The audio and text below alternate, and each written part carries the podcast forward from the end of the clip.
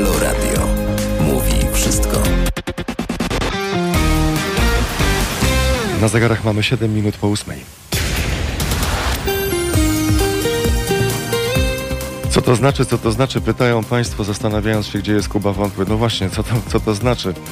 E, Kubę mm, dopadła niedyspozycja, zatrucie pokarmowe, w związku z tym pozostał w domu, a ja zamiast e, o tej porze, tak jak e, zazwyczaj od poniedziałku do piątku, będąc w samochodzie razem z moją córeczką, jadąc do szkoły, jestem tu razem z Państwem. Dziś w kalendarzu piąty dzień marca imieniny Adrianny, Fryderyka, Marka, Oliwii, a także Teofila.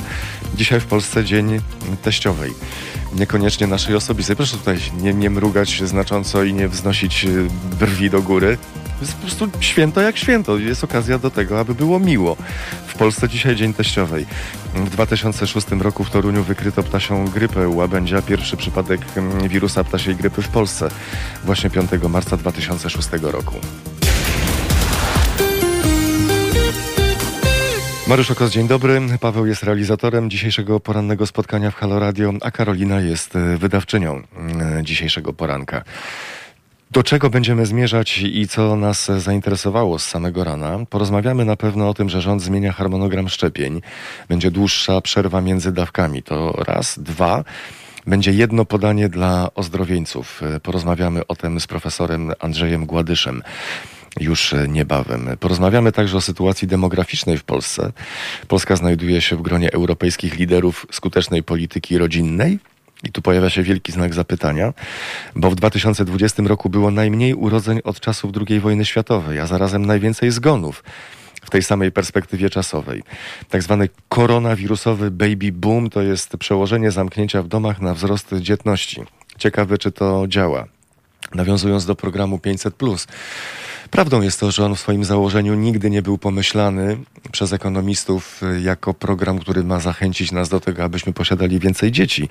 Tylko bardziej chodziło o to, żeby zniwelować różnice w stanie posiadania pieniędzy na koncie, czyli zniwelować ubóstwo tak naprawdę. Prezeska Fundacji Podrugie, założycielka organizacji pani Agnieszka Sikora też będzie razem z nami. Fundacja Podrugie wspiera młodzież i młodych dorosłych zagrożonych i dotkniętych bezdomnością. Pomaga również młodzieży zagrożonej wykluczeniem społecznym, patologią i bezradnością, bo oto pojawiło się pierwsze mieszkanie interwencyjne dla bezdomnych osób LGBT w Warszawie to mieszkanie już jest e, otwarte, co powodowało założycielami i inicjatorami tej, tej inicjatywy, tej, tego pomysłu Porozmawiamy też dzisiaj do godziny, do godziny 10. Może, może uda się też e, porozmawiać e, z ornitolożką bądź ornitologiem, albo kimś, kto monitoruje sytuację mm, bocianów. Przylot boćków, y, jeden z pierwszych symptomów nadciągającej wiosny. Dzięki nadajnikom GPS wiemy, gdzie znajdują się klekoty i kiedy do nas przylecą. Tymczasem w górach z zimowego snu zaczynają się budzić niedźwiedzie tak żebyśmy nie tracili również takich sympatycznych elementów naszego życia, chociaż powiem Państwu z ręką na sercu. Dzień dobry Pani Anno powiem Państwu z ręką na sercu, że ja bocianom nie wierzę. To znaczy one zawsze jakoś tak trafiają w takim głupim momencie, że co przylecą, to zaraz spadnie śnieg. Ja bardziej wierzę gęsiom. Jak już zaczynają się pojawiać na niebie i zaczynają przylatywać, to, to ta wiosna naprawdę, naprawdę jest. Mamy też bardzo ciekawą informację dla Państwa. Też byliśmy zaskoczeni, bo chcieliśmy zaprosić do dzisiejszego porannego spotkania kogoś z nowo zaproszonych doradców premiera. I na czym polega ta niespodzianka i na czym polega nasze zaskoczenie, skąd ono się wzięło, powiem Państwu już za chwilę. Ciekaw jestem również, na ile Państwo są aktywni teraz, 11 mm, minut po 8 w piątek. Teraz małpahalo.radio, telefon 22 39 059 22 i media społecznościowe do Państwa dyspozycji. Halo Radio. Mówi wszystko. Na zegarach 17 minut po 8 Państwo w piątek nie muszą nigdzie pędzić, mam nadzieję. To my się tutaj sprężamy aby Państwo wiedzieli wszystko to, co wiedzieć powinni z samego rana. Dzień dobry, Panie Karolu, dziękujemy za wsparcie. W Toruniu społecznik krytykuje pomysł na polskie Hollywood. To są wiadomości, które przynosi dzisiejsza poranna prasa, a także portale internetowe. Rozmawiałem z osobą z branży filmowej i wiele osób wskazuje na to, że Europejskie Centrum Filmowe Kamery Miecz, które powstanie za, uwaga, 600 milionów e, złotych w Toruniu, będzie służyło głównie ojcu Ryzykowi i jego współbraciom a także telewizji polskiej alarmuje Arkadiusz Brodziński z Torunia. Mieszkańcy Torunia za centrum zapłacą podwójnie, jako podatnicy krajowi oraz lokalni. Dziś oficjalnie nie wiadomo, kto będzie wykorzystywał centrum po jego powstaniu do produkcji i promocji filmów. Jednak najpoważniejszym graczem w branży filmowej w Toruniu i okolicach będą prawdopodobnie wówczas ojciec ryzyk i jego współpracownicy. A kim jest pan Brodziński? Bo to też jest e, ważna rzecz. To jeden z liderów Stowarzyszenia mm, Polska Laicka. Jest przeciwnikiem powstania centrum, odkąd stało się jasne, że będzie ono kosztowało podatników grube miliony, dokładnie 600 milionów. Uruchomiliśmy na Facebooku stronę przeciwnicy budowy ECF w Toruniu za 600 milionów z naszych podatków. Informował jeszcze w październiku podczas briefingu prasowego. Budowę można jeszcze zatrzymać. Mieszkańcy mają różne narzędzia choćby referendum. Będziemy przyglądali się tej całej sytuacji. Być może nawet uda nam się porozmawiać z panem Arkadiuszem Brodzińskim z Torunia, po to, aby sam powiedział, na czym rzecz y, polega. Będziemy dzisiaj także do godziny 10 rozmawiali o naszej sytuacji zdrowotnej, o tym, jak idzie ze szczepionkami czy problemem jest to, że szczepionek jest za mało? Czy problemem jest to, że nie ma gdzie ludzi szczepić? Czy problemem jest to, że brakuje rąk y, do pracy? Co do samych szczepionek, to pisze o tym dzisiaj Rzeczpospolita. Rząd nie chce Sputnika. To jest e, rosyjska szczepionka. Myśli o szczepionce z Chin, a eksperci są zdziwieni. Polska nie kupi rosyjskiej szczepionki ocenianej przez EMA, zapowiada rząd, ale myśli o chińskiej. EMA to jest Europejska Agencja Leków, która rozpoczęła ocenę rosyjskiej szczepionki Sputnik 5. Dokumenty dostarczane przez najbliższe tygodnie pozwolą ustalić, czy medykament spełnia europejskie standardy jakości i bezpieczeństwa. Jeśli tak, zostanie dopuszczony do obrotu w Unii Europejskiej. Sputnikiem 5 szczepieni są już obywatele Słowacji i Węgier. Jak powiedział w czwartek pan Michał Dworczyk, polski rząd nie rozważa jednak zakupu rosyjskiej szczepionki, nawet nawet gdyby ocena EMA była pozytywna. Analizuje natomiast chińską, która na razie nie została zgłoszona do Europejskiej Agencji. Jeżeli Państwo cokolwiek z tego rozumieją, to ja bardzo proszę o pomoc. Mimo tak wczesnej pory nie chcę nadwyrężać Państwa uprzejmości, ale naprawdę proszę o pomoc, bo nie rozumiem nasze media społecznościowe na Facebooku, na Mixcloudzie, a także na YouTubie. Chyba, że wolą Państwo skrzynkę teraz małpa halo.radio, ewentualnie telefon 22 39 059 22. Bareja po raz kolejny w pełnej krasie, ale naprawdę nie ma się z czego śmiać, bo rozmawiamy o lekach, ale nie tylko samymi szczepionkami na COVID człowiek żyje, że tak sobie pozwolę powiedzieć. Absurdalne przepisy rujnują obrót lekami w Polsce. Pisze o tym portal zdrowiegazeta.pl. Brak jakiegoś leku czy całej grupy w aptekach to norma. Kryzys trwa już co najmniej 3 lata, pisze pani Eliza Dolecka, a sytuacja stale się pogarsza. Mamy zawirowania z produkcją, zaopatrzeniem i transportem w ostatnich miesiącach i to niewątpliwie przyczyniło się do pogłębienia problemów ale tak naprawdę to nie wyjaśnia w pełni skali zjawiska. Zdaniem pani Pauliny Front Farmaceutki źródłem są kuriozalne przepisy, które paraliżują funkcjonowanie aptek. Więc wyobraźmy sobie taką sytuację. Wchodzimy do apteki, próbujemy wykupić nasz lek, i co widzimy? No widzimy to, co widzimy na porządku dziennym. Sytuację, że nad jedną receptą pochyla się kilku pracowników apteki, coś liczą, przeliczają, analizują, tylko i wyłącznie po to, by na końcu odmówić wydania leku odprawianie z kwitkiem pacjentów, którzy mają w cudzysłowie źle wystawioną receptę, to jest po prostu norma. Podobnie jak sytuacja, gdy w aptece jest zamiennik leku, nawet kilka takich zamienników, a chory i tak nie może go dostać. Co rodzi pytanie? Rodzi pytanie następujące: czy to jest nadgorliwość i upierdliwość aptekarzy? Nic podobnego. Według pani Pauliny Front wszyscy duszą się w oparach absurdu, niejasnych zasad i zaleceń, a cierpimy przede wszystkim my. I podaję tutaj y, tak, taki przykład, pani Paulina. Latem 2019 roku i ponownie ubiegłego roku szczególnie głośna stała się sprawa problemów z zaopatrzeniem w, EU, w Eutyrox. To jest lek dla osób z chorobami tarczycy. I przedstawiciele Ministerstwa Zdrowia i eksperci rynku farmaceutycznego twierdzili wówczas, że pierwotnym źródłem braku leku były problemy producenta, a wtórnym zachowania konsumenckie. Tyle, że wówczas zachowania chorych wcale nie uległy nagłej modyfikacji, a trudności na rynku leków nie zaczęły się od fizycznego braku leków. Więc może jest tak, że lekarze nie ogarniają, popełniając często błędy.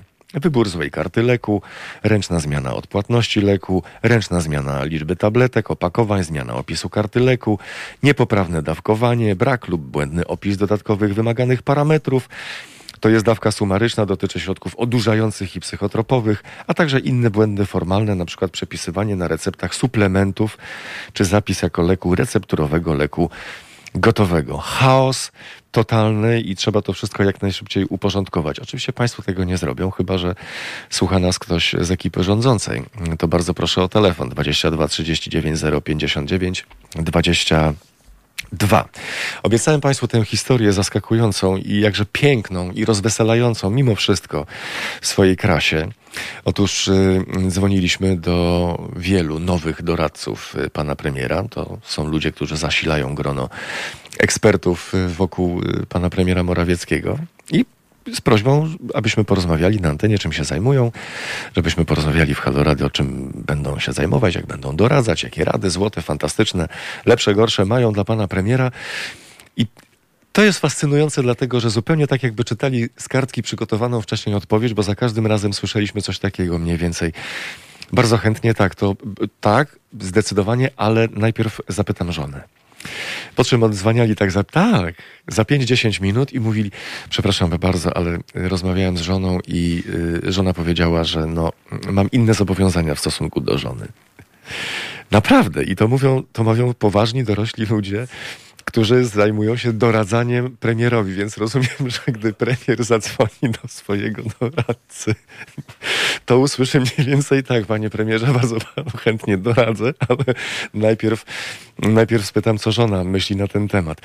Ja jestem zachwycony tym pomysłem, dlatego że słuchanie drugiej, drugiej osoby, mądrej, która jest naszym partnerem czy partnerką życiową, to jest fantastyczny pomysł, tylko to jest działanie wbrew temu, co zalecała pani Beata Kępa ostatnio. To znaczy mówiła, że tam sytuacja jest odwrotna. Znaczy kobieta może działać w polityce, o ile wcześniej otrzyma pisemną, jak rozumiem, zgodę ze strony współmałżonka. Niebywałe rzeczy dzieją się, proszę państwa, pod naszym, pod naszym okiem, pod naszym, pod naszym nosem i nie sposób tego traktować poważnie mimo tego, jakbyśmy bardzo się starali, to się po prostu nie uda.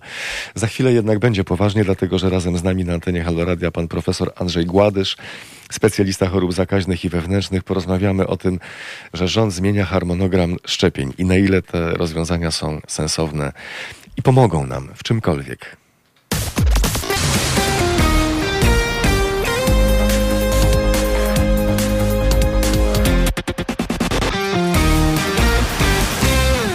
Jest piątek na zegarach 8.30, a więc za godzinę i 20 minut felieton Sylwii Grzegorczyk-Abram, o 12.50 felieton sędziego Igora Tulei, o 14.50 felieton profesory Magdaleny Środy.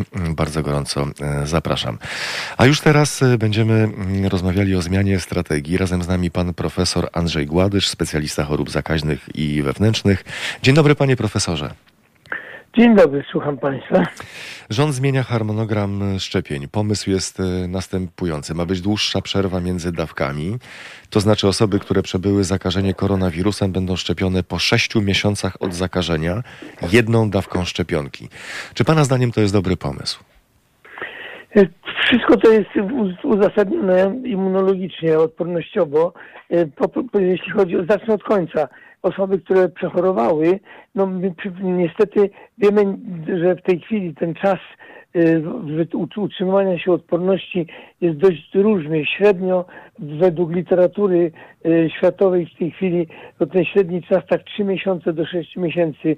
Y, ja osobiście uważam, uważam nawet od początku, że osoby, które były ozdrowieńcami powinny być zaszczepione z pewnym opóźnieniem, żeby po prostu, krótko mówiąc, nie, nie jakby nie wytracać tej możliwości związanej z, wytworzeniem naturalnej odporności. To, to poza tym przechorowanie, czy choćby nawet jedna pierwsza dawka szczepienia zawsze daje taką bym powiedział, e, taki sygnał, taką informację układowi odpornościowemu człowieka, e, że, e, który pozwala, który pozwala rozpoznawać tego przyszłego wroga, jakim jest wirus na przykład, prawda, atakujący. I w związku z powyższym tutaj powiem jasno i wyraźnie, ta cała strategia jest trochę wymuszona sytuacją, bym powiedział, dystrybutorską, ale w sumie bardziej będzie zależało wszystko od, od indywidualnych reakcji.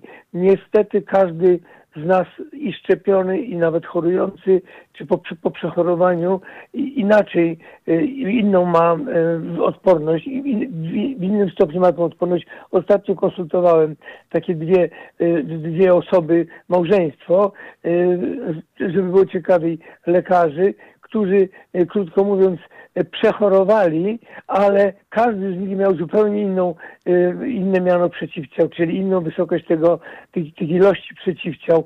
Y, na przykład małżonka miała prawie 40 tysięcy jednostek, a małżonek miał 16 tylko tysięcy. Różnica wieku była 3-4 lata, więc już z tego było widać, że sensie y, i może tutaj w tym wypadku wiek, y, może, może, może też i płeć, y, bo też się to dyskutuje, ale to jest nie najistotniejsze. Najistotniejsze jest to, że w sumie każdy z tych, każda z tych osób miała, wytworzyła przeciwciała i miała ochronę. I między innymi konsultowałem ich dlatego, że pytali, czy muszą się szczepić już zaraz w tym terminie, którym im tam wyznaczono, czy powinni odczekać. Poradziłem, żeby jednak odroczyli to szczepienie, aby po prostu, krótko mówiąc, przedłużyć nieco potem tą odporność y, nabytą, już potem spotęgowaną, zwielokrotnioną po, po zaszczepieniu. Także tutaj w tym wypadku lojalnie powiem, może to budzić pewien niepokój y, wśród y, takiego, wśród takiego normalnego obywatela, ale w sumie z punktu widzenia merytorycznego to tutaj większego błędu nie ma. Tym bardziej, że my w tej chwili już wiemy, y, że po pierwszej dawce szczepienia y, praktycznie rzecz biorąc większa liczba, większy odsetek, ponad 50% ludzi już wytwarza przeciwciała. Y, przyjmuje się, że ochronne. Tego nikt nie wie do końca w tej chwili, dlatego że w sumie y, dopiero y, po ukończeniu tej pandemii będziemy mogli ocenić, przeanalizować dokładnie wszystko to, co y, zdarzyło się i, te wszystkie odchylenia od tak zwanej wiedzy standardowej wiedzy epidemiologicznej e, tutaj było, zostało zaobserwowane. Więc dopiero tego typu analizy pozwolą nam za jakiś czas dokładnie powiedzieć, czy odporność poszczepienna na przykład będzie e, roczna, półtora roczna, dwuletnia, trzyletnia. E, wracam tu ciągle do doświadczeń z SARS-em pierwszym, w tym z 2002 roku. W grupie pracowników medycznych ta odporność po przechorowaniu trwała około, y, około y, roku, około 10 lat, a u zwykłych innych obywateli 3 lata. Także w tym wypadku no, trzeba tutaj zaufać i ekspertom, i, i w tym wypadku lekarzom, epidemiologom, którzy analizują bardzo starannie, mm, jestem przekonany o tym, bardzo starannie wszystko to, wszystkie te zjawiska, które czy te zdarzenia, które e, towarzyszą w tej chwili e, akcji szczepień. Pan profesor Andrzej Gładysz jest Państwa i moim gościem na antenie Halo Radia. Panie profesorze, jeśli dobrze zrozumiałem, że każdy tak. ma swoją indywidualną odporność Reakty, i reakcję tak. reaktywność odporność, tak. To wydaje, się, to wydaje się rzeczą sensowną, skoro można to też e, zdiagnozować, ustalić, to wydaje się rzeczą sensowną, mm, aby każdego indywidualnie badać, kiedy mu wyga, wygasa, jakby wygasza się ta odporność, po to, żeby nie czekać pół roku równo po prostu drogi dla wszystkich. panie redaktorze, wyjął mi pan to z no oczywiście, prawda, zamiast, że tak powiem, kombinować i, i, i działać na zasadzie e, tak zwanego, bym powiedział, szacunku, to po prostu najprościej byłoby w tej chwili jednak umożliwić, e, na przykład choćby tym nauczycielom, e, co do których tego typu różne, różne takie różnorodne dyskusje się toczą, szczepić, nie szczepić jedną dawką, dwoma, a później, wcześniej, przepraszam bardzo, zbadać, przede wszystkim zbadać, kto z nich jest odporny już i jaką ma tą odporność i w zależności od tego zaplanować całą akcję do szczepiania. Przecież to jest tak logiczne. No nie wiem, nie umiem odpowiedzieć, dlaczego y, akuratnie nie przyjęto takiej e, strategii, takiej drogi, tylko no, e, obecnie obowiązującą, która więcej stwarza, bym powiedział, wątpliwości, stwarza, wprowadza pewien chaos i niepewność. I jeszcze co gorsze, pogarsza zaufanie do wszystkich tych ekspertów, którzy są odpowiedzialni za stworzenie jakiejś określonej strategii y, uodpornienia społeczeństwa przed, przed, przed zakażeniem COVID-em. Zawsze można się bronić, panie profesorze, w ten sposób mówiąc, że to jest tak pracochłonne, tak czasochłonne i tak kosztowne, że nie da się tego zrobić. Jaka jest prawda? Ale, ale, ale nie, no pan, panie redaktorze doskonale wie, że przepraszam, musimy kalkulować. No to, to w takim razie po co ma? To prościej jest udawać, że, że wykonujemy jakąś akcję ochrony, czy też po prostu, jeśli już się podjąć, to, to ja osobiście jestem zwolennikiem mniejszą grupę objąć, ale skuteczniej i pewniej, a nie, y, że tak powiem, trochę y, marnotrawić y, tego y, dobrostanu, jakim jest już dostępność kilku szczepionek y, na rynku, prawda? Bo w sumie no, chodzi nam o to, żebyśmy jednak to społeczeństwo w większym odsetku uchronili przed ciężkimi zachorowaniami. Już powtarzam uczciwie, ciężkimi zachorowaniami, bo szczepienie mniej czy bardziej, że tak powiem,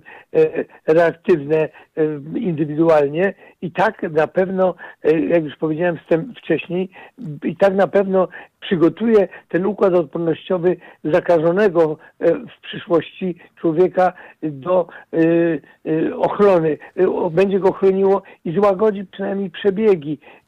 No, to jest też, to jest, to jest naprawdę bardzo ważne.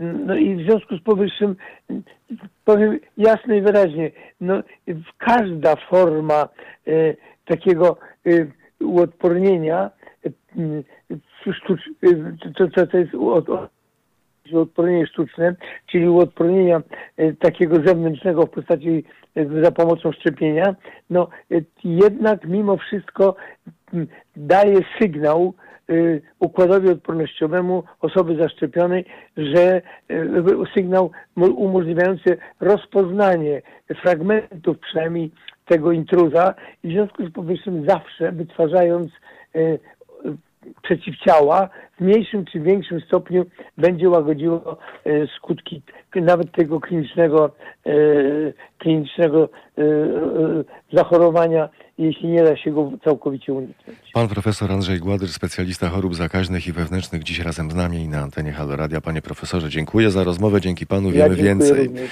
Miłego dnia dziękuję życzymy i zdrowia przede wszystkim. Nawzajem wszystkiego dobrego. Nawzajem wszystkiego dobrego. Dziękuję. Będziemy się trzymać. Może jakiś owoc, może jakaś witaminka z samego rana dobrze nam zrobi. Może jakieś smoothie, jeżeli mają państwo czas, żeby to zmiksować. I tak jeszcze tytułem uzupełnienia, abyśmy wiedzieli na czym stoimy. W kalendarzu mamy piąty dzień marca. 10 marca rozpoczyna się rejestracja osób y, przewlekle chorych, y, więc y, bardzo proszę o tym pomyśleć albo podpowiedzieć osobom bliskim, które cierpią na takie choroby, że jest taka możliwość. Na zegarach za 19 minut 9. Za chwilę porozmawiamy o naszej sytuacji demograficznej. Polska znajduje się w gronie europejskich liderów skutecznej polityki rodzinnej. Haha, i tu się pojawia wielki znak zapytania. Halo Radio. Mówi wszystko. Dzień dobry o poranku w piątek, za 13 minut 9. Y, Radioaktywny pierwiastek w powietrzu nad Europą. Od samego słuchania można się rozchorować. Miamy piękne ujęcia pomarańczowych zachodów słońca, mm, silne wiatry przywiały spore ilości pyłu z nad Sahary i promieniowanie radioaktywne. Wędrujący pył z pustyni niesie za sobą niebezpiecznego gościa, pozostałości pierwiastka CES-137, używanego w testach nuklearnych na Saharze w latach 60. XX wieku. Sami się wykończymy, już nie, nie, nie, nie musi nam nikt pomagać. Razem z nami pani doktor Agnieszka Fichel, demografka Ośrodek Badań nad Migracjami Uniwersytet Warszawski. Dzień dobry pani doktor. Dzień dobry. Jak samopoczucie w ten piątkowy poranek? Ach, dziękuję, bardzo dobrze. Już pani jest myślami przy weekendzie, czy jeszcze nie? Nie, nie, jeszcze cały dzień pracy przede mną.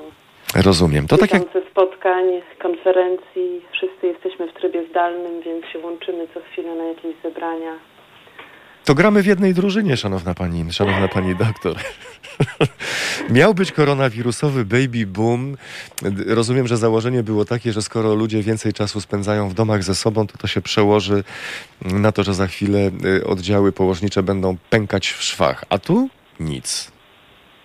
No ale też nie należało oczekiwać powtórki ze stanu wojennego, kiedy rzeczywiście ludzie zwrócili się w stronę rodziny i w stronę swoich najbliższych, ponieważ nie mieli żadnych alternatyw, nie mieli alternatyw w postaci e, jakiegoś e, a, awansu społecznego, awansu finansowego, kariery zawodowej. Natomiast e, obecnie żyjemy w zupełnie innych czasach. E, jesteśmy silnie uzależnieni od naszej sytuacji zawodowej i e, ludzie po prostu nie decydują się e, mieć dzieci w, w momencie, kiedy nie wiedzą, czy nie stracą pracy, albo właśnie ją stracili, albo utracili część swoich zarobków. To, to senewrati, prawda? To już po prostu nie decydujemy się na takie ważne decyzje, nie podejmujemy takich ważnych decyzji w momencie, kiedy y, jest niepewność i dotyczy to praktycznie każdej grupy zawodowej, każdej grupy społecznej. Ale to by pokazywało, że my przestajemy wierzyć tak naprawdę w to, że rodzina nam pomoże, bo kiedyś było takie założenie, że gdy będzie miało się wiele dzieci, to każde z nich obstawi inną gałąź y, gospodarki i któreś na pewno wystrzeli i wtedy pociągnie za sobą resztę. Mhm. No i, i, trochę dobrze, że tak e, odchodzimy od tego takiego modelu e, familiarnego, prawda? To znaczy już zaczynamy liczyć na siebie i ewentualnie na instytucje państwa, jeżeli są, jeżeli sprawnie działają. Natomiast e, ten tradycyjny model liczenia właśnie na dzieci nakrewnych, no to był też taki model, który pociągał za sobą pewne patologie. Także to, to, to akurat chyba dobrze I, i to jest ten kierunek, który jest wyznaczony przez y, y, wszystkie kraje wysoko rozwinięte. Staliśmy się bardziej pragmatyczni jako, jako społeczeństwo i to nowe pokolenie, które, które wchodzi na rynek pracy i myśli o przyszłości. Okej. Okay. Natomiast z drugiej strony mamy liczenie na instytucje państwa jako, jako element, który ma nam pomóc w tym, żebyśmy sobie w życiu radzili mm, lepiej. A to, że tego baby boomu nie ma, pokazuje, że my nie mamy zaufania do instytucji państwowych. Dobrze nie, nie rozumiem? Nie mamy zaufania, tak. Mhm, nie mamy zaufania. E, polityka jest e, i to w różnych domenach. Ja będę mówić bardziej o polityce demograficznej, ale myślę, że w różnych dziedzinach życia społecznego Polityka nie jest długookresowa, to znaczy nie, nie, nie, nastawiamy się na realizację jakichś długofalowych celi, tylko od wyborów do wyborów. To jest zawsze pewien problem demokracji, ale jednak e, też pewnego szacunku polityków do tego, żeby e, polityka e, była pewnym długofalowym i stabilnym założeniem. I to jest właśnie przykład, tutaj się podaje często jako przykład Francji, gdzie ta polityka, niezależnie od ekipy politycznej, jest stabilna, to znaczy ona się nie zmienia z, z, z kolejnej czterolatki na kolejną czterolatkę, tylko wiadomo, że za rok, za dwa, za, za cztery lata, za dziesięć lat będą ulgi podatkowe, będzie walka o to, żeby był dostęp do żłobków i do przedszkoli. E, no, przyświecają nam pewne cele e, pozapolityczne, to znaczy realizujemy pewną politykę e, na rzecz społeczeństwa i na rzecz tego, żeby wszystkim się dobrze żyło, prawda? I żeby ta ludność się w jakimś stopniu reprodukowała. Natomiast w Polsce jednak te, te, te działania w dziedzinie polityki ludnościowej są bardzo no jednak doraźne. E, I efekt jest taki, że mamy e, bardzo niską liczbę urodzeń, e, bodajże najniższą tak, liczbę urodzeń mm, od ostatnich kilkudziesięciu lat. No to wynika z tego, że po prostu mamy bardzo małą liczbę, czy malejącą stale liczbę kobiet w wieku rozrodczym, czyli dwudziestolatek i trzydziestolatek, ponieważ to one się cechują taką najbardziej intensywną płodnością. A dlaczego? Ponieważ w latach 90. i na początku lat 2000 e, polityka rodzinna była zupełnie zarzucona, porzucona. Były problemy na rynku pracy. Przypomnę Państwu, że na początku lat 2000 e, poziom bezrobocia to było 19%. Nikt w takich warunkach nie, nie decydował się na posiadanie drugiego, trzeciego dziecka, tylko po, po takim traumatycznym przejściu z pierwszym dzieckiem e, pary decydowały się na zakończenie swoich e, planów reprodukcyjnych. Tak trochę upraszczam i mhm. generalizuję, ale próbuję oddać, e, oddać tą sytuację mówiąc tym, że po prostu ponosimy pewne konsekwencje tego, co się działo lat 20-30 temu e, i to właśnie, to, to właśnie wskazuje na taki brak stabilności i brak takiego poczucia bezpieczeństwa w takim długofalowym e, ujęciu. Pani doktor Agnieszka Fichel, demografka, Ośrodek Badań nad Migracjami, Uniwersytet Warszawski, dziś razem z nami w piątek przed godziną dziewiątą. Pani doktor, to po co politycy w ogóle zawracają nam głowę, mówiąc, y, no rozmnażajcie się, no rozmnażajcie się, zobaczycie, będzie fajnie, skoro nie rozumieją podstawowych rzeczy polegających na tym, że ma być stabilizacja. To jest robienie nam wody z mózgu tak naprawdę i obiecywanie gruszek na wierzbie. Wie pan, to jest tak, że ja y, y, ostatnio sobie tak policzyłam, że ja byłam y, współautorką albo autorką różnych ekspertyz dla ministerstw i urzędów centralnych E, bodajże chyba ośmiu e, od początku mojej pracy zawodowej w 2004 roku. E, I, I generalnie takie ogólne wnioski właśnie polegają na tym, że ta polityka musi być stabilna, dobrze, znaczy wszyscy powinni być dobrze o niej poinformowani, ale powinna być też jak najbardziej inkluzywna. I, I mówię to i o polityce rodzinnej, i o polityce migracyjnej, bo też tym się zajmuję. I, i, I, większość ekspertyz, jakie wykonujemy dla, dla polityków, e, właśnie kończą się takimi mniej więcej e, wnioskami. I jakoś i, i, i to się spotyka ze zrozumieniem zarówno ze strony urzędników wyższego szczebla i pracowników ministerstwa i nawet ministrów. Tylko potem to jest w jakimś stopniu, pewnym momencie następuje jakieś takie prze, przetrącenie tego e, i wprowadzenie takiej właśnie e, polityki e, krótko o jakimś takim doraźnym celu i o propagandowym wręcz komunikacie. Także jest to wielka słabość naszego państwa i obserwuję to naprawdę od kilkunastu lat. Się zachowują gorzej jak, jak dzieci, bo dzieci mają taką skłonność tak, tak, tak, tak, tak, tak, a dalej robią swoje. Pani doktor Agnieszka Fichel, demografka, Ośrodek Badań nad Migracjami, Uniwersytet Warszawski. Bardzo gorąco dziękuję za spotkanie. Życzę miłego, dziękuję. mimo że pracowitego dnia. Bardzo, do widzenia. Już za kilka minut na naszej antenie, na antenie Haloradia Wiadomości, także prognoza pogody. A po godzinie dziewiątej, jeżeli Państwo y, pozwolą, to zobaczymy, mm, co z bocianami. Pierwsze bociany już wystartowały w powrotny lot y, do Polski. Nie wszystkie niestety dotrą do celu. Jaka jest sytuacja boćków, które mm, powracają do nas? O tym już niebawem, ale nie tylko to. Halo Radio wszystko.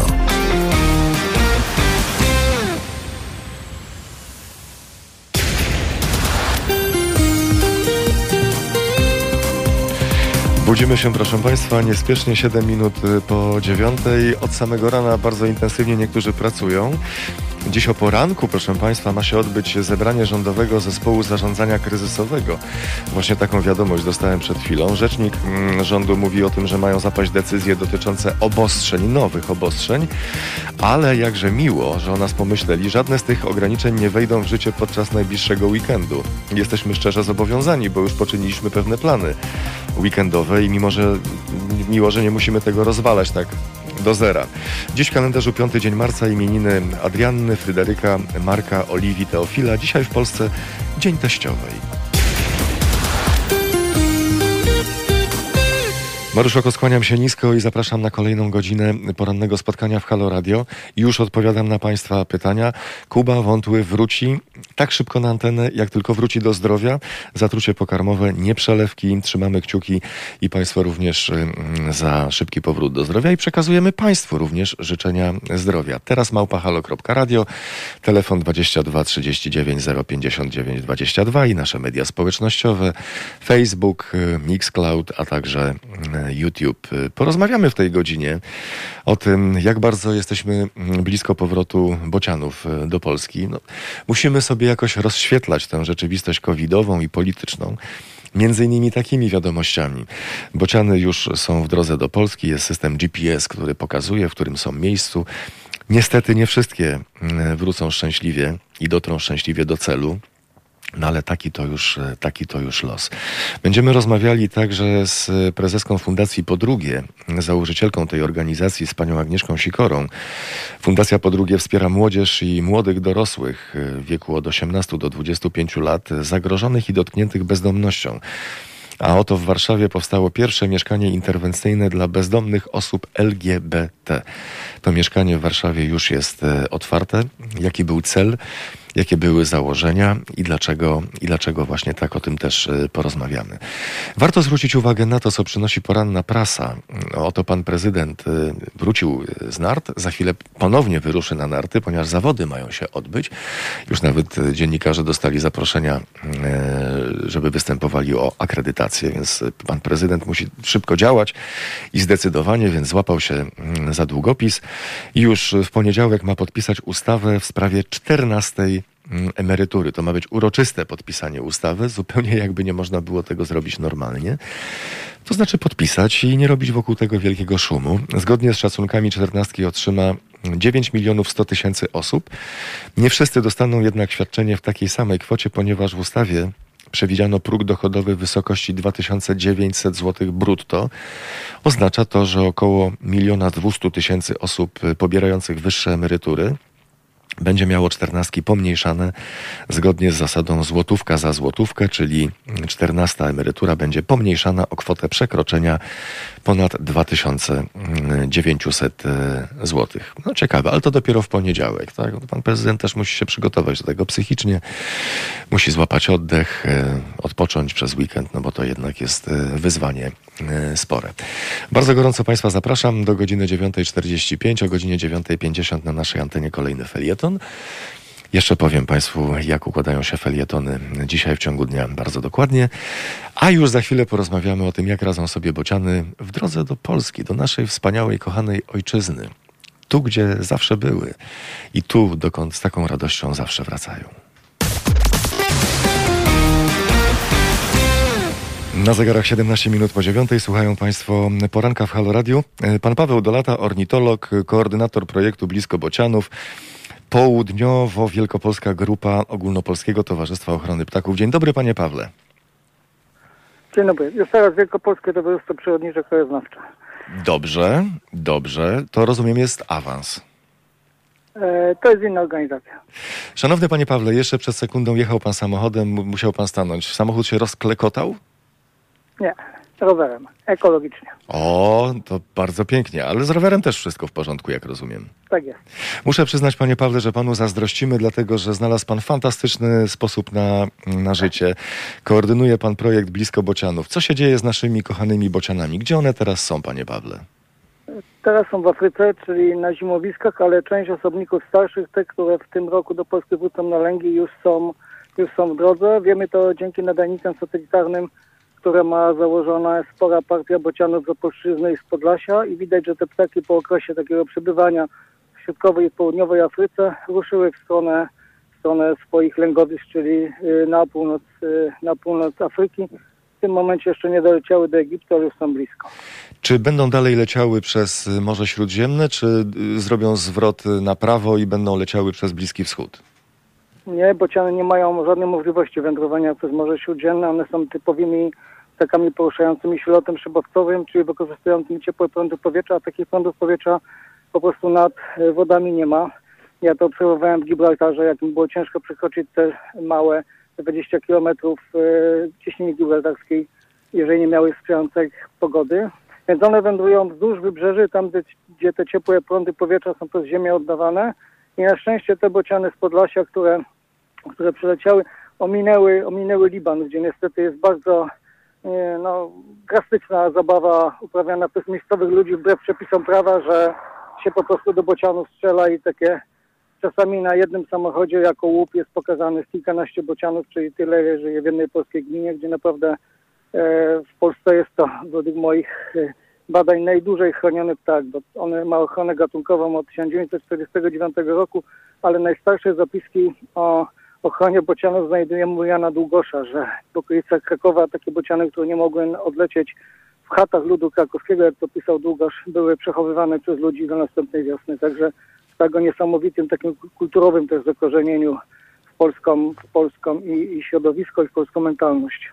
Panie Pawle, a dlaczego bociany nie startują wszystkie, wszystkie na raz, tylko wysyłają taką forpocztę, jak pan powiedział, te najstarsze najpierw?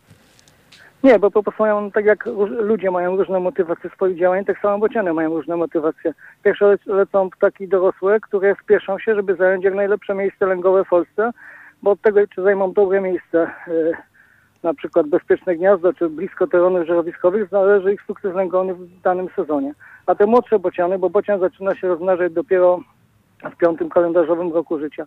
Te młodsze w wieku trzeciego i czwartego roku wędrują sobie do Polski, ale nie mają przymusu, nie mają takiego, nic ich nie ciśnie, żeby być wcześniej na gnieździe, bo one w ogóle w tym sezonie y, gniazd nie będą miały, będą y, trzymały się w takich dużych stadach, będą nocowały na, na drzewach z reguły gdzieś tam na skraju lasu i w ten sposób będą też poznawały okolice, w której w przyszłym roku być może, jeżeli uda im się kolejna wędrówka, bo to jest jednak ogromny wysiłek, to trzeba sobie wyobrazić, że ta wędrówka to jest w linii prostej 10 tysięcy kilometrów, czyli jedna czwarta obwodu kuli ziemskiej w jedną stronę tylko, a jak y, weszły w użycie nadajniki satelitarne, to okazało się, że ta droga to jest nawet do 20 tysięcy kilometrów, bo one nie lecą w linii prostej, tak jak już rozmawialiśmy, mhm. muszą ominąć Morze Śródziemne, ale przede wszystkim też, jeżeli zauważą gdzieś na przykład takim dla nich sygnałem są pożary, pożary sawanny, to wtedy jest okazja na to, żeby wyłapywać zwierzaki uciekające przed tą falą ognia. I one wtedy potrafią na przykład na, na tydzień sobie kilkaset kilometrów w bok odbić, zatrzymać, jak to mówimy, naładować akumulatory i potem tą wędrówkę już z nowymi siłami y, rozpocząć ponownie. Pan Paweł Dolata, koordynator projektu Blisko Bocianów, jest Państwa i moim gościem na antenie Halo Radia. Panie Pawle, ten impuls, imperatyw, żeby zająć jak najszybciej najlepsze miejsce lęgowe, jest takim impulsem, który wiąże się z gigantycznym ryzykiem, dlatego że trafiają czasami na taką pogodę w Polsce, że one już tu są, a potem widzimy zdjęcia, kiedy brodzą po, po kolana w śniegu i nie ma co zjeść.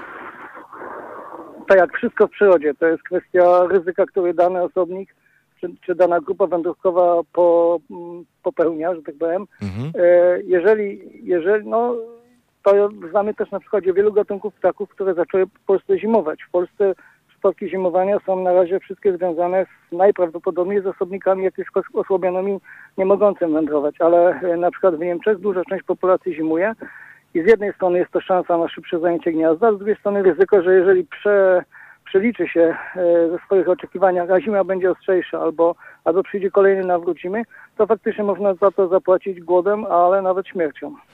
Lecą, y, do, lecą do, docierają do granicy, do granicy Afryki, lecą wzdłuż wybrzeża, omijając y, z prawej strony Morze Śródziemne, przelatują przez Polskę tak.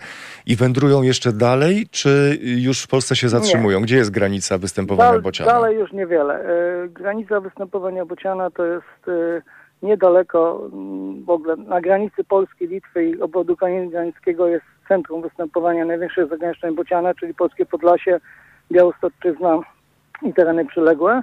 Ale bocian jest gatunkiem, który, tak jak rozmawialiśmy, bocian biały właśnie, bo to trzeba zaznaczyć, bocian czarny jest lepszym lotnikiem. Bocian biały e, praktycznie na północ od Polski już nie żyje. E, zresztą jest za sprawą działalności człowieka. W 30 latach Dania miała populację 8 tysięcy bocianów. E, potem, żeby zintensyfikować produkcję rolniczą, zaorano wszystkie nieużytki, zmieniono wszystko na to, żeby wycisnąć jak najwięcej e, e, zysku i produktów żywnościowych. No i obecnie w Danii nie mamy ani jednej pary bocianów. Hmm. W Grecji też są teraz duże działania, żeby przywrócić. Za duże pieniądze ściąga się bociany, odtwarza się siedliska. Wcześniej zrobiła to sukcesem Szwajcaria. No, my nie musimy e, uczyć się na błędach innych, znaczy powinniśmy właśnie nauczyć się na błędach innych. W Polsce populacja bocianów też spada. To jest bardzo mocno związane z ekonomiką, z tym, że przestają się opłacać e, pastwisk prawie już w zachodniej Polsce, gdzie tutaj ja mieszkam. Bociany obserwuję, nie ma, że e, jest coraz bardziej yy, zamiana łąk, na przykład w pole kukurydzy. Łąki były świetnym żerowiskiem, są świetnym żerowiskiem dla bocianów. Pole kukurydzy są dla bocianów całkowicie nieużyteczne. Z wysokiej roślinności nie, nie żerują. Jest też, to wszyscy obserwujemy, bardzo silne przesuszenie mm, środowiska siedlisk bocianych, a one właśnie są no, typowym ptakiem, jak na samym początku pan mówił, brodzącym, czyli y, kiedyś żyjącym w takich siedliskach e, mokrych. Teraz zrobienie zdjęcia bro- brodzącego bociana to naprawdę jest rzadkość. Ja mam jedno takie miejsce, gdzie, gdzie mi się udaje na takich płytkich stawach to zrobić, ale one głównie teraz żyją na polach i coraz częściej na wysypiskach śmieci niestety. O, hu, hu. Pan Paweł Dolata, koordynator projektu Blisko Bocianów, dzisiaj razem z nami. Bardzo gorąco dziękuję za rozmowę, panie Pawle. Miłego dnia życzę. Dziękuję, do widzenia. Musimy czasami oderwać się od takiej politycznej rzeczywistości, w której funkcjonujemy i na przykład skupić się na bocianach albo na budzących się w, w, w górach y, niedźwiedziach, po to, żebyśmy zaczęli po prostu normalnie od czasu do czasu oddychać. Chociaż muszę przyznać, że bocian ma swój wymiar także polityczny, no biało-czerwony. Prawda? No, to jest oczywiste. Po drugie, kiedy przylatują bociany, to prawdopodobnie zjedzą te wszystkie żaby, które nam politycy wypichcili, przygotowali. Ktoś te żaby musi teraz zjeść. Bociany nam pomagają. Nie musimy zjeść tej mm, żaby sami. No, wymiar też międzynarodowy, polityczny. Bocian polski, który zjada francuską żabę.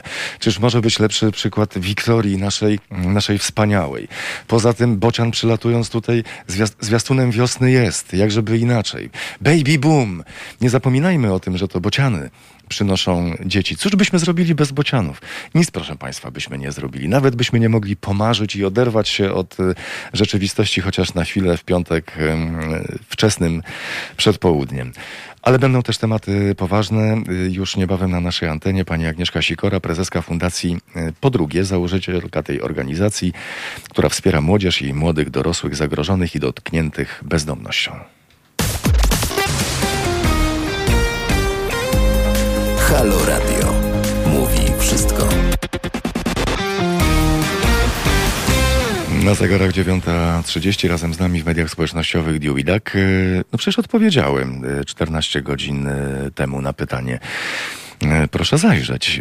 Dziś felietony, dzisiaj w piątek o 9.50 felieton Sylwii Grzegorczyk-Abram, o 12.50 felieton sędziego Igora Tulei, o 14.50 felieton profesory Magdaleny Środy, o 18.50 felieton Sylwii Grzegorczyk, y, Gregorczyk-Abram. Bardzo gorąco zachęcam i zapraszam. A teraz już y, nasz piątkowy kolejny temat y, dzisiejszego spotkania przed godziną 10. Razem z nami pani Agnieszka Sikora, prezeska Fundacji Po drugie, założycielka organizacji. Dzień dobry pani Agnieszko. Dzień dobry, witam. Powstało mieszkanie interwencyjne dla bezdomnych osób LGBT w Warszawie. Co legło u podstaw e, tego pomysłu? E, Fundacja po drugie e, jest organizacją, która już od 2011 roku boryka się e, w swojej codziennej działalności z problemem bezdomności ludzi młodych. Nasi podopieczni to osoby, które mają 18 do 25 lat i z różnych powodów nie mają gdzie mieszkać. Większość to osoby, które przebywały wcześniej w różnego rodzaju placówkach, domach dziecka, placówkach resocjalizacyjnych, ale też e, coraz częściej e, trafiają do nas osoby, które wychowywały się w rodzinie, ale w takiej rodzinie, która nią była tylko z nazwy, w której doświadczali e, przemocy i różnych złych rzeczy. I w tej grupie młodzieży są również osoby e, LGBT. E, Dotychczas staraliśmy się jakoś sobie radzić, wykorzystując te narzędzia, które mamy, ale czasami powodowało to pewne poczucie dyskomfortu, zarówno dla osób, e, które kwaterowaliśmy, czy to w mieszkaniach z mężczyznami, czy z kobietami, e, jak i e, dla współmieszkańców. Powodowało różne niezręczne sytuacje. Szczęśliwie nigdy nie doszło do jakichś aktów przemocy. Natomiast ta potrzeba zaczęła narastać i pomyśleliśmy sobie, że jednak dobrze byłoby, bo nam bardzo zależy na tym, żeby każdy u nas w tym mieszkaniu e, czuł się bezpiecznie i każdy, kto u nas jest kwaterowany, miał taką przestrzeń do tego, żeby spokojnie, krok po kroku zacząć naprawiać swoje życie, regulować swoje sprawy. Pomyśleliśmy, że dobrze byłoby, żeby takie mieszkanie powstało i zaczęliśmy rozmawiać z organizacjami, które na co dzień zajmują się wspieraniem osób LGBT i właściwie w krótkim czasie się dogadaliśmy i ustaliliśmy, że możemy coś takiego zrobić. No i zrobiliśmy.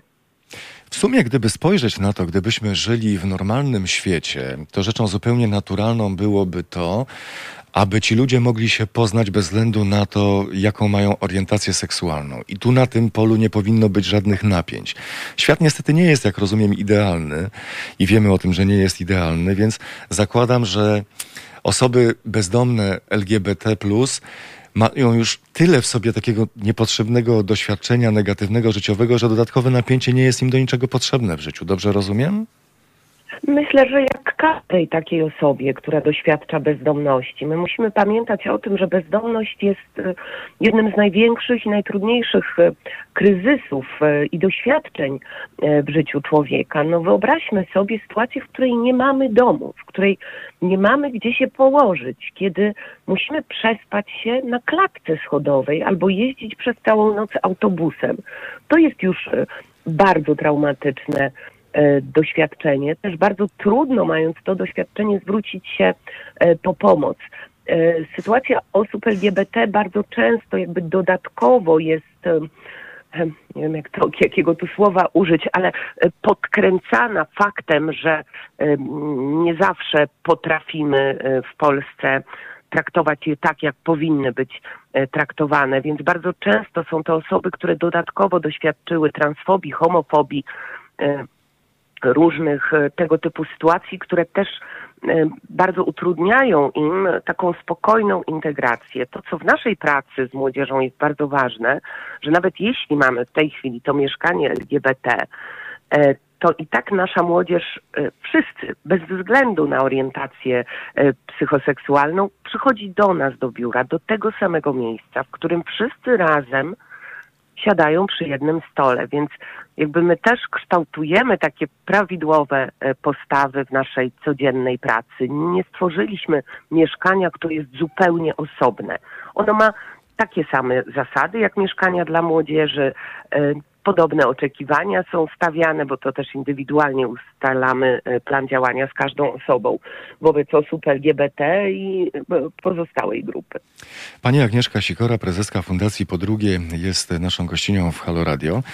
E, pani Agnieszko, mówimy o osobach 18-25 lat. Gdy poddamy to krótkiej refleksji, to są bardzo młodzi ludzie. Oni nie mają bogatego doświadczenia życiowego w takim rozumieniu, żeby bronić się przed niebezpieczeństwami dużych aglomeracji. Mhm. E, w mieszkaniu interwencyjnym założyliśmy sobie troszeczkę większe widełki. E, mieszkańcy mogą mieć nawet do 29 lat. E, natomiast nadal mówimy o osobach bardzo młodych. Ta grupa, z którą my pracujemy, to bardzo często osoby niewykształcone.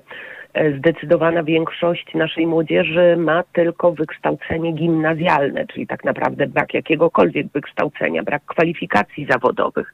Bardzo często i tutaj bez względu na e, orientację mamy, czy tożsamość mamy e, osoby, które e, są po traumach różnego rodzaju zdecydowana większość, jeśli nawet nie wszyscy młodzi ludzie, z którymi e, pracujemy, nie mieli domu, nie mieli poczucia bezpieczeństwa w tym domu.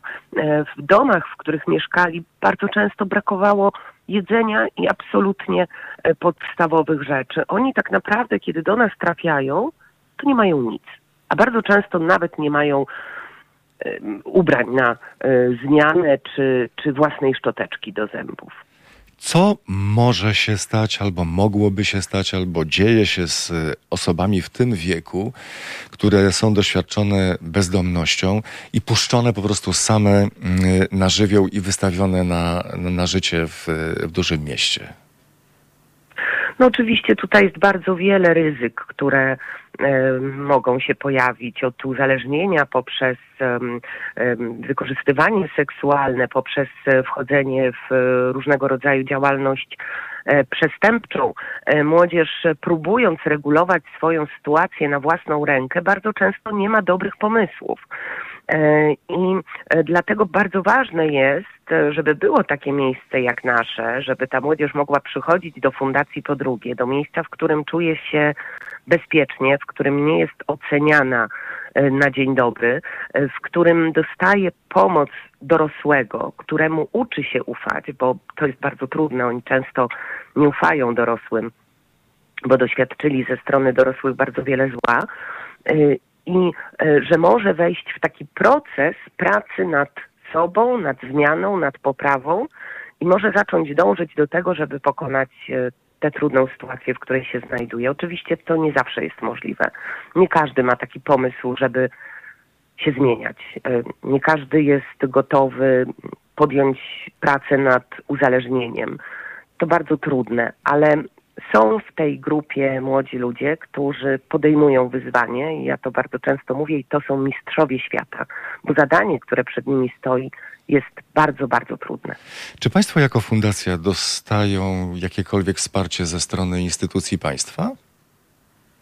Tak, oczywiście. My, e, e, część, e, znaczna część naszych działań jest finansowana ze środków e, publicznych. E, takimi e, między innymi mieszkania treningowe, które prowadzimy w Warszawie, to jest projekt finansowany przez miasto stołeczne Warszawa. Realizujemy projekty finansowane czy dofinansowane ze środków wojewody mazowieckiego, samorządu mazowieckiego, ale również Ministerstwa Rodziny, Pracy, Polityki E, społecznej. To są działania, które koncentrują się wokół rozwiązywania problemu bezdomności. Państwo ma tutaj określone obowiązki, e, które może wypełniać poprzez organizacje pozarządowe, takie jak nasza, zlecając im wykonywanie różnych zadań. To dobrze, bo już myślałem, że jak tylko gdziekolwiek w dokumentach widać LGBT, to żadna instytucja państwowa się do tego nie dotyka, nie chce kategorycznie, nie spadło pod biurko, nie widzę, nie ma problemu. No, informacja o tym, że mamy takie mieszkanie, pojawiła się w dniu wczorajszym. E, wcześniej też takie osoby u nas były i znajdowały schronienie. No bardzo bym nie chciała, żeby y, ta sytuacja spowodowała jakieś y, perturbacje i bardzo wierzę, wiem, że może nie wszyscy mi tutaj uwierzą, że tak powiem, że jednak y, decydenci, urzędnicy potraktują tę sprawę tak, jak powinna być potraktowana normalnie tak jak normalnie traktuje się drugiego człowieka. Pani Agnieszka Sikora, prezeska Fundacji Po Drugie, dziś razem z nami w piątkowym poranku w Halo Radio. Dziękuję za spotkanie i życzę miłego dnia. Ukłony dla podopiecznych. Dzięki serdeczne, miłego dnia dla wszystkich. Bardzo gorąco dziękujemy. Za 19 minut 10 y, powoli dobiega poranne spotkanie na antenie Haloradia, ale to oczywiście nie koniec Państwa przygody z Haloradiem, dlatego że po godzinie 10 Adam Bysiek i Halodzień. O tym, co przygotował Adam dla Państwa dzisiaj od godziny 10 do 13 już za chwilę. To jest Halo Poranek. Za 18 minut 10 razem z nami Adam Byszek. Dzień dobry Adamie. Dzień dobry Państwu, dzień dobry Tobie Mariuszu. A, bardzo dziękuję, bardzo dobry, wszystko, wszystko gra, idzie ku lepszemu. No widzieliśmy wczoraj, byliśmy świadkami y, Waszych uśmiechów i radości. Mery z Polski między 19 a 20 na antenie Haloradia. Miło widziałem, spędzaliście czas. E, tak, bardzo miło w studiu i poza studiem również. Czy po godzinie 19 dzisiaj będą kolejne niespodzianki tego rodzaju? E, będą. Po 19 dziś mnóstwo ciekawych gości, ale to jest gość niespodzianka. Właściwie Aha. podpowiem, że był u nas Robert Biedroń, podpowiem, że jest taka książka z Sexit.pl i podpowiem, że chyba każdy z Państwa lubi trochę mody. No więc dziś e, w tym kierunku pójdziemy, ale to po 19. Po 10 natomiast... E, no, Właśnie co wymodziłeś po 10? Nieco poważniejsze tematy na pierwszy rzut, czyli już po godzinie 10 10.15. E, Stowarzyszenie Otwarte Ramiona i dyskusja o skandalicznych warunkach na warszawskich sorach. Nie tylko warszawskich, bo jeszcze też radomskich. Generalnie w województwie mazowieckim jest dramatyczna, tragiczna sytuacja w szpitalach. To już nie tylko i wyłącznie mm, okropne warunki pobytu pacjentów w tym szpitalu, ale przede wszystkim brak możliwości terminowego przyjęcia nawet pacjentów onkologicznych. Mm, taki wniosek o mm, zbadanie tej sytuacji i, i przeciwdziałanie takiemu zjawisku trafił na, na stół wojewody mazowieckiego, właśnie z ramienia Stowarzyszenia Otwarte Ramiona, ale potem e, znacznie szybszy temat i mówię to z lekkim przekąsem i uśmiechem, bo okazuje się, że na grupie tysiąca respondentów w Holandii, pochodzących z Polski, deklarujących, że pracują legalnie właśnie w tym e, państwie, ponad, uwaga, 28% codziennie zażywa amfetaminę lub deklaruje, że robi to w trakcie pracy. Mm, To prawie jedna czwarta, więcej niż jedna czwarta wszystkich pracowników w Holandii.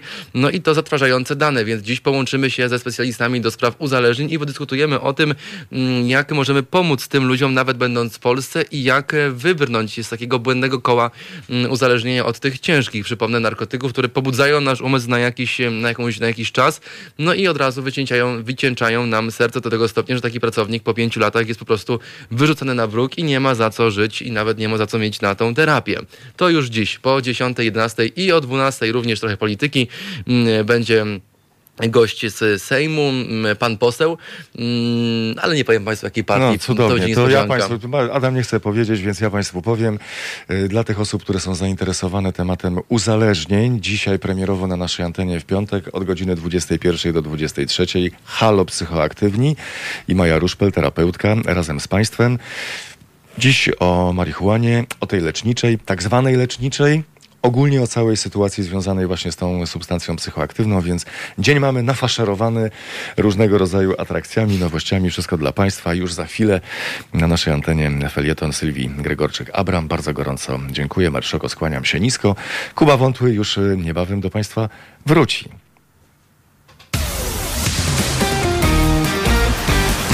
Halo Radio. Mówi wszystko.